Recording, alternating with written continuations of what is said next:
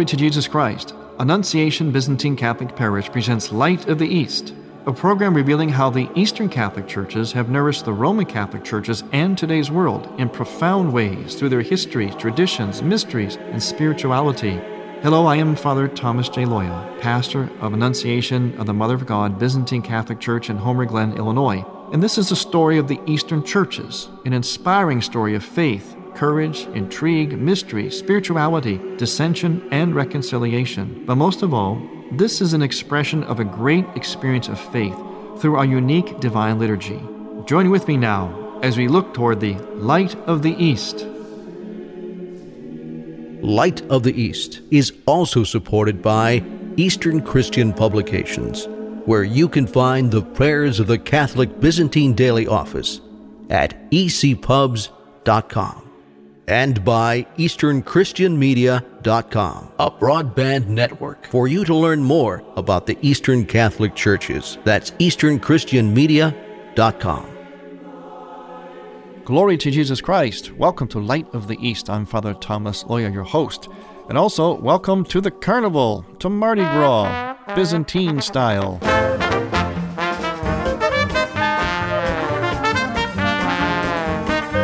Yes, today in the Byzantine liturgical calendar, as we approach Lent, is the Sunday of Meat Fair, which also can be called the Sunday of the Carnival. Carnival, of course, comes from the word carne, like incarnation, infleshing, or meat. So we eat meat today for the last time, fleshy things, as we begin to little by little divest ourselves of all those very celebrative foods, those good, luscious foods that we normally eat throughout the year. We start to divest ourselves of those little by little in stages as we approach the great fast. And we do so first on this Sunday by divesting ourselves of meat. In other words, this is the last time we will eat the flesh of animals between now and Easter, now in Pascha.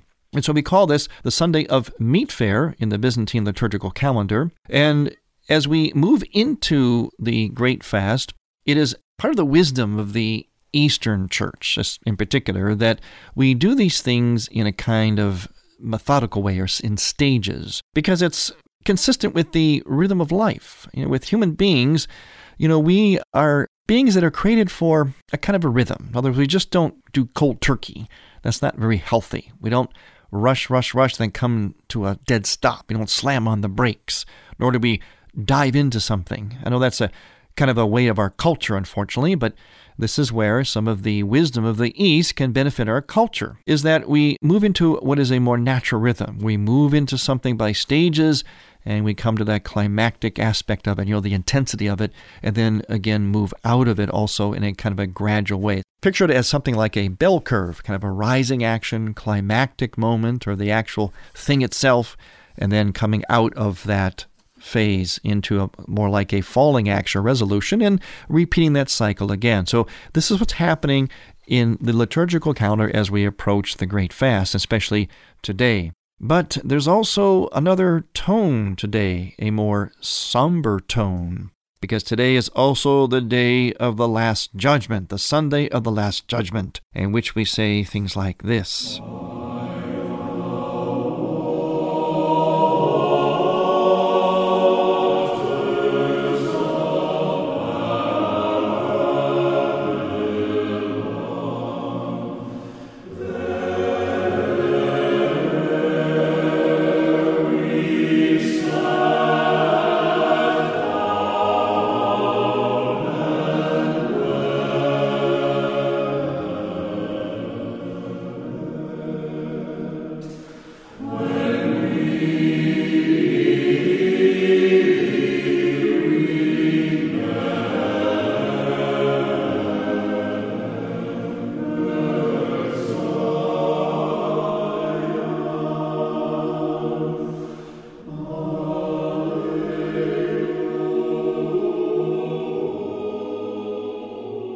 The end draws near, my soul, the end draws near. You do not care or make ready. The time grows short. Rise up, the judge is at the door. The days of our life pass swiftly, as a dream, as a flower. Then we also sing this too. When you shall come, O righteous judge, to execute just judgment, seated on the throne of glory, A river of fire will draw all men amazed before your judgment seat. The powers of heaven will stand beside you, and, and in fear mankind will be judged according to the deeds that each has done. Then spare us, Christ, in your compassion. With faith we entreat you, and count us worthy of the blessings with those that are saved. These are just some of the excerpts from the divine office of the liturgical life on this particular Sunday, the Sunday of the meat fair, or also Sunday of Last Judgment. Now, with the Sunday of Last Judgment, with that theme, that also brings up the question of upon what is judgment based? And of course, we go then to Matthew 25, which is the reading for today. And our judgment is based upon whether, and this is a very, very, very good principle to live by in terms of understanding what love is. The judgment will be based upon whether or not we loved. That's right, whether we were charitable, whether we fed the hungry, gave clothes to those who were naked, visited the sick and those in prison. In other words, those categories, they are specific, but they are also, in a sense, generic or universal. They refer to this one principle that love, upon which we'll be judged, is a matter of being and doing for a person or persons whatever it is they need us to be or they need from us. In other words, on their terms, according to their needs. And this scripture passage, of course, is very specific about the basic needs, hunger and thirst and so on. But if you expand on them, you'll see that it really is implying every aspect of the human person their spirit, you know, their feelings, their psychology, their physical condition, their whole person. Because Christ came to save not just souls. We oftentimes use that language, which is correct, but I like to expand on that and make it a little more accurate. Christ came to save us as persons, whole persons, because in the end, remember, after the final judgment, our bodies will rise up and we will be rejoined again. Our souls will be rejoined again with our bodies and we'll be whole again, as we were on this earth, body and soul together in that mysterious union, but in a way that is spiritualized somehow transfigured, as Christ was on Mount Tabor, or as he was when he rose from the dead and entered the upper room, passed right through the door, though the door was locked, yet he still had a body, but somehow it was spiritualized. That is our great hope and our destiny. But in the meantime, we'll be judged upon whether we loved. In other words, we chose to do and to be for a person or persons in whatever way they needed us to be. That's what love is. Love is about being on the other person's terms and the terms of their needs, not what we want or how we want to love them, but how they need to be loved. And that's really what's being said here in this Gospel of Matthew, a very profound gospel and a very indicting one. Another reason why this preparation for Lent is so significant, why it is so important to live the liturgical life, especially in the in the Eastern churches. It's so so instructional. It immerses us in reality. First of all, the reality that we are going to be judged. There is such thing as judgment. And that judgment is not to be taken lightly. This is one of those times, one of those Sundays where we really focus on what seems to be rather frightening to us. The past two Sundays were Sundays which emphasize God's mercy. But you know, His love, His judgment, in a sense, is the same as His mercy. In other words, we bring judgment upon ourselves in every moment and every action that we make. It's not just where we're going through life and suddenly we're going to get this big surprise at the end. Well, here was your verdict. You thought you were good, but guess what? Push the button on the elevator, it says going down. Now, it's not like that. It's more of an ongoing kind of reality where, as we were on this earth, the choices we made to love will continue on in our judgment day in the next life. In other words, there's sort of a consistency. It's not like God is going to surprise us in some kind of negative way. But at the same time, we have to embrace judgment as a reality. We can't just callously and superficially say, as we often do in our culture today, when especially when somebody passes on, oh, they're in heaven now. Now, that might sound nice, but you know what? Actually, that's not so nice, really. Because if we say that, then it's sort of like, well, their life's a done deal. We don't have to bother with them anymore. Don't have to think about them that much or even pray with and for them. Whereas in the church, and especially this Sunday of Judgment Day, our attention is focused in a much more serious way about when somebody passes on. We continue to pray for them in the church. We pray with them and for them because God is a God of the living, not of the dead. And so we're still connected with them, even in the next life.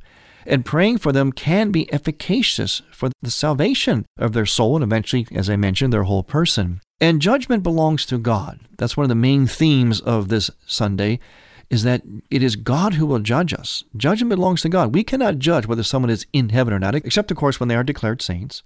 But the important thing is is that we know that judgment is reserved to God. And so, as confident as we might be that a person is in heaven, and we certainly have reasonable confidence, reasonable hope that somebody, especially a good person, a baptized Christian who lived, and embraced that life, our friends, our relatives, we have a reasonable hope that they are in heaven. But we must never, ever make ourselves the ultimate judge, because then we'll stop praying for them. And praying for them and with them is our way of continuing to love them, to be continually connected with them, and to also do something that could be very, very good for their soul. I'm going to read some passages from a great book called Our Faith by Casimir Kucharek, Father Casimir Kucharek. It's been around for a while, but it's a classic, at least I consider it to be. It is well known. Our Faith, a Byzantine Catechism for Adults, and it's put out by Alleluia Press. And Father Kucharek says this the judgment is not to be thought of as a judicial procedure in which God appears as judge, listens to charges and defense, and assesses the value of a life. It is as much self judgment as it is God's, a mysterious meaning of God in the soul, a purely spiritual event taking place wordlessly in the silence of eternity. The light of truth suddenly pierces the soul, providing it with crystal clear insight and knowledge of its own worth or worthlessness. The soul sees the import of all its earthly acts, and how it came to that one final act of life which reflects either eternal love for God or eternal resistance to Him. In the light of God's utter holiness and love, the soul clearly realizes and affirms the fate for which it has fitted itself the deserved and necessary damnation, or the desired purification, or the immediate eternal bliss of heaven. I'm Father Thomas Loya on Light of the East. Light of the East mission is Christianity's reunion. And to tell the story of the Eastern lung of the Catholic Church, we need your support in order to keep Light of the East on the air. You can make a donation now by going to ByzantineCatholic.com. That's ByzantineCatholic.com. Click on the radio button and then donate securely using any major credit card. With your help, we can keep Light of the East's illumination bright.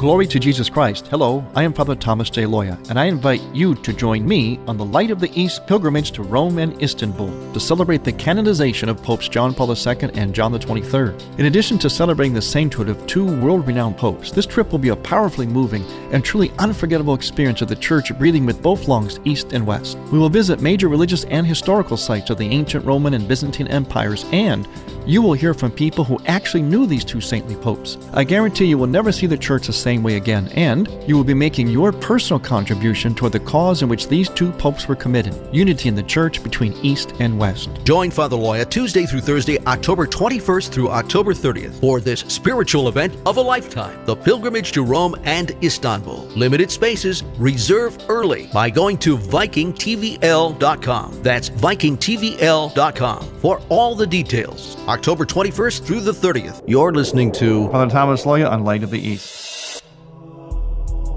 the Tabor Life Institute, which is dedicated to the formation and education in the theology of the body. To find out more about the Tabor Life Institute, you can go to taborlife.org. That's taborlife.org. Especially if you're interested in conferences and retreats, in particular for youth, young adults, and also for those of you who speak Spanish. That's taborlife.org.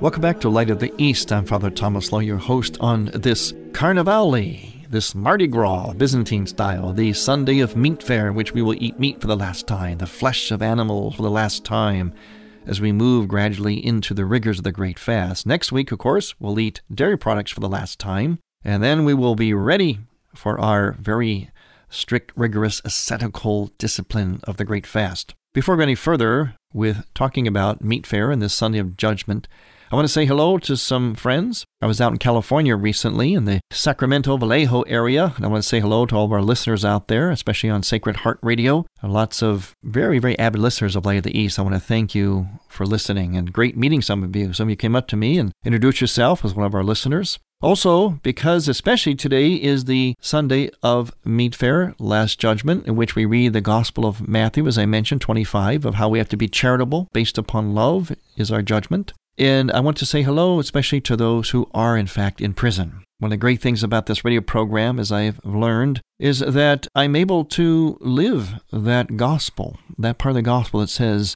that we should visit those in prison. I'm able to do that through this radio program. So I want to thank you for listening. Those of you who have been in prison have been written to me here at Light of the East. I want to know you that it is an honor for me to serve you in this way, that I can live out this gospel in this way, especially today when it is the gospel that in fact instructs us to visit those in prison. Now, I mentioned that we have this tradition in the church of understanding and teaching the reality of judgment, and also of praying for the deceased. Now, I'm going to refer once again to Father Casimir Kucharek's book called Our Faith, a Byzantine Catechism for Adults. And in it, he says this In the East, St. Cyril of Jerusalem mentions, now Cyril of Jerusalem was in the fourth century, mentions that prayers for the dead were offered after the consecration in the Eucharistic liturgy because we believe that those souls benefit very greatly for whom supplication is made while the holy and tremendous sacrifice lies before us. And the great St. John Chrysostom, also another Eastern father, said, It is not in vain that we have received this tradition from the apostles, that we pray for the dead during the awe inspiring mysteries.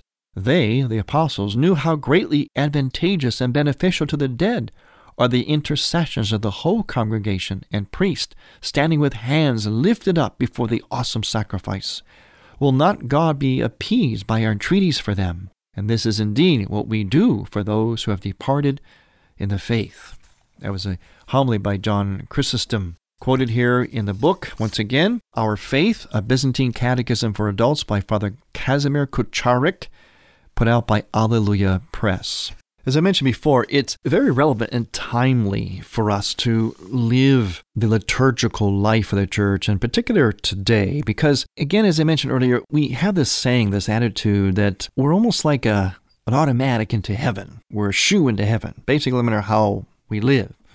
But it's not the teaching of the scripture of the church, and certainly not in the Eastern churches during this time of the Sunday of the Last Judgment, because we actually benefit very much by keeping before our eyes the idea that we are going to be judged and we don't know the outcome of that judgment. As I mentioned, God is not going to surprise us in some very sinister way, and He's not a practical joker. But at the same time, we don't know exactly our judgment or the judgment of anybody else, so we have to keep praying for them. And in fact, when we cross over into the other side when we die, both lungs of the church, east and west, although they have different ways of articulating it, do put before our eyes the idea of a continual purgation, that forgiveness can continue in the next life in some way. Now, we don't have choices anymore there. There can be a process, and in fact, needs to be a process of purgation. Let's face it. How many of us believe that when we die, we ought to be automatically canonized saints? If I ask most people, such as when they come to confession, or they'll say sometimes,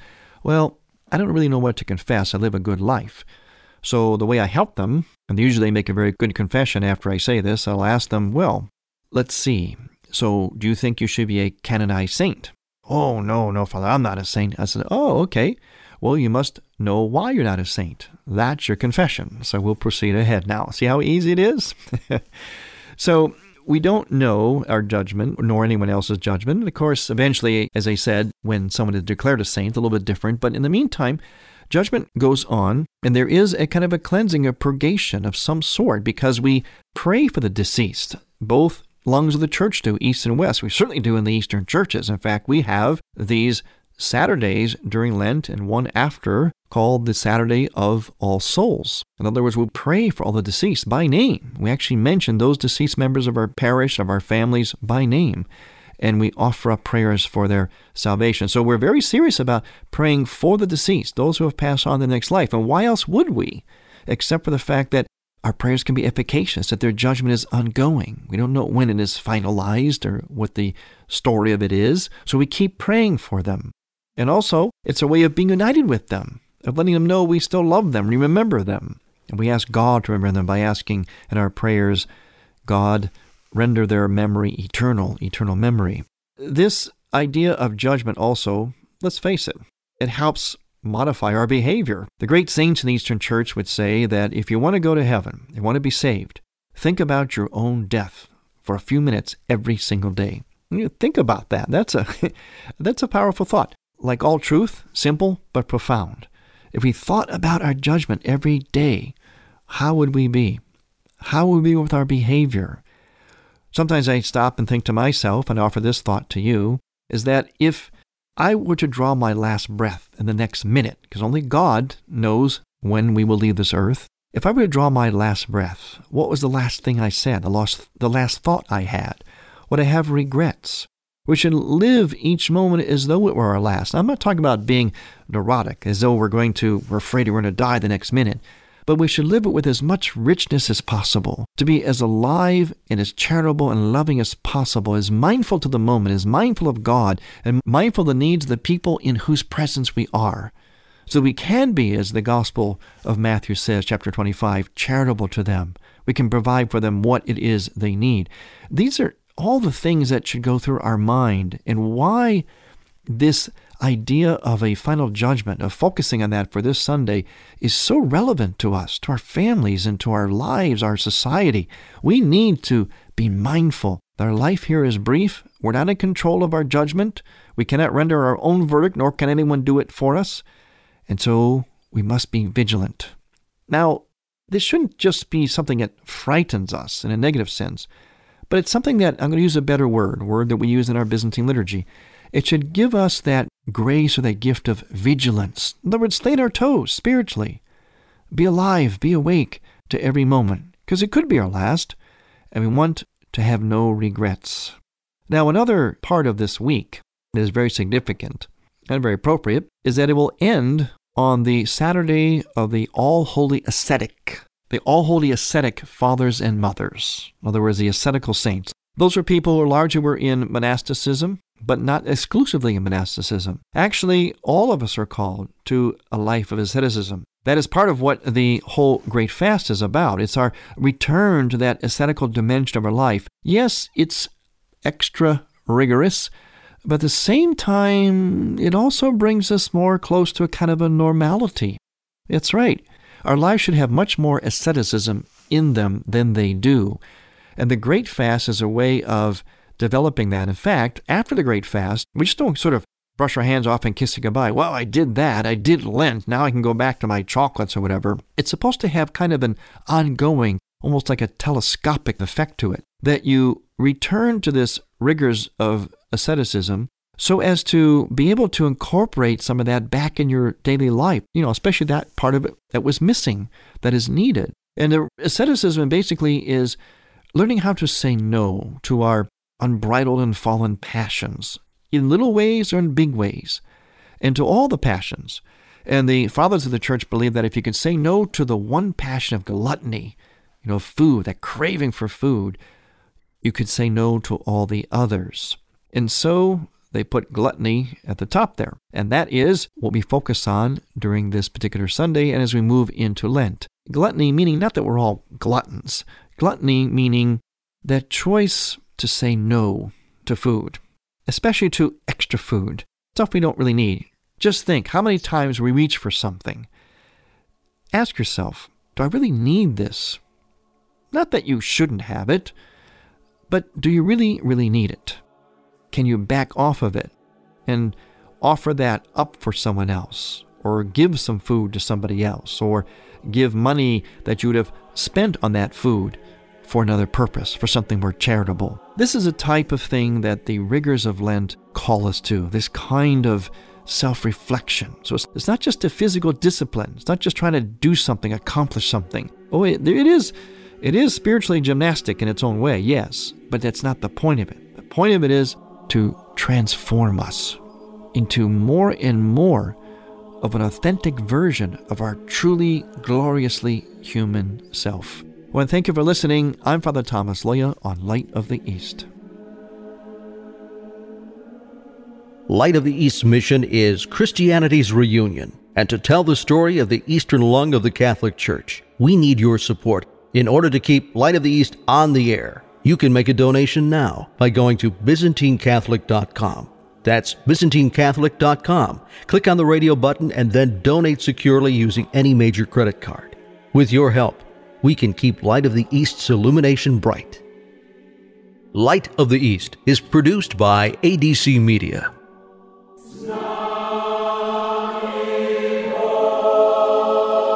Thank you for listening. Next week, we will return to the Light of the East. To find out more about Annunciation Byzantine Catholic Parish, visit our website, ByzantineCatholic.com, where you will also find an archive of all of our programs. In order to continue this program with its mission of Christianity's reunion, we need your support with a donation. Any amount would be a blessing. Please make out a check to Light of the East Radio and send it to Light of the East 14610 Will Cook Road, Homer Glen, Illinois 60491. That's Light of the East 14610 Will Cook Road, spelled W I L L C O O K Road, Homer Glen, Illinois. From the Light of the East, a new dawn of unity is in sight. God bless you, go with God, and may God bless you and grant you many happy years.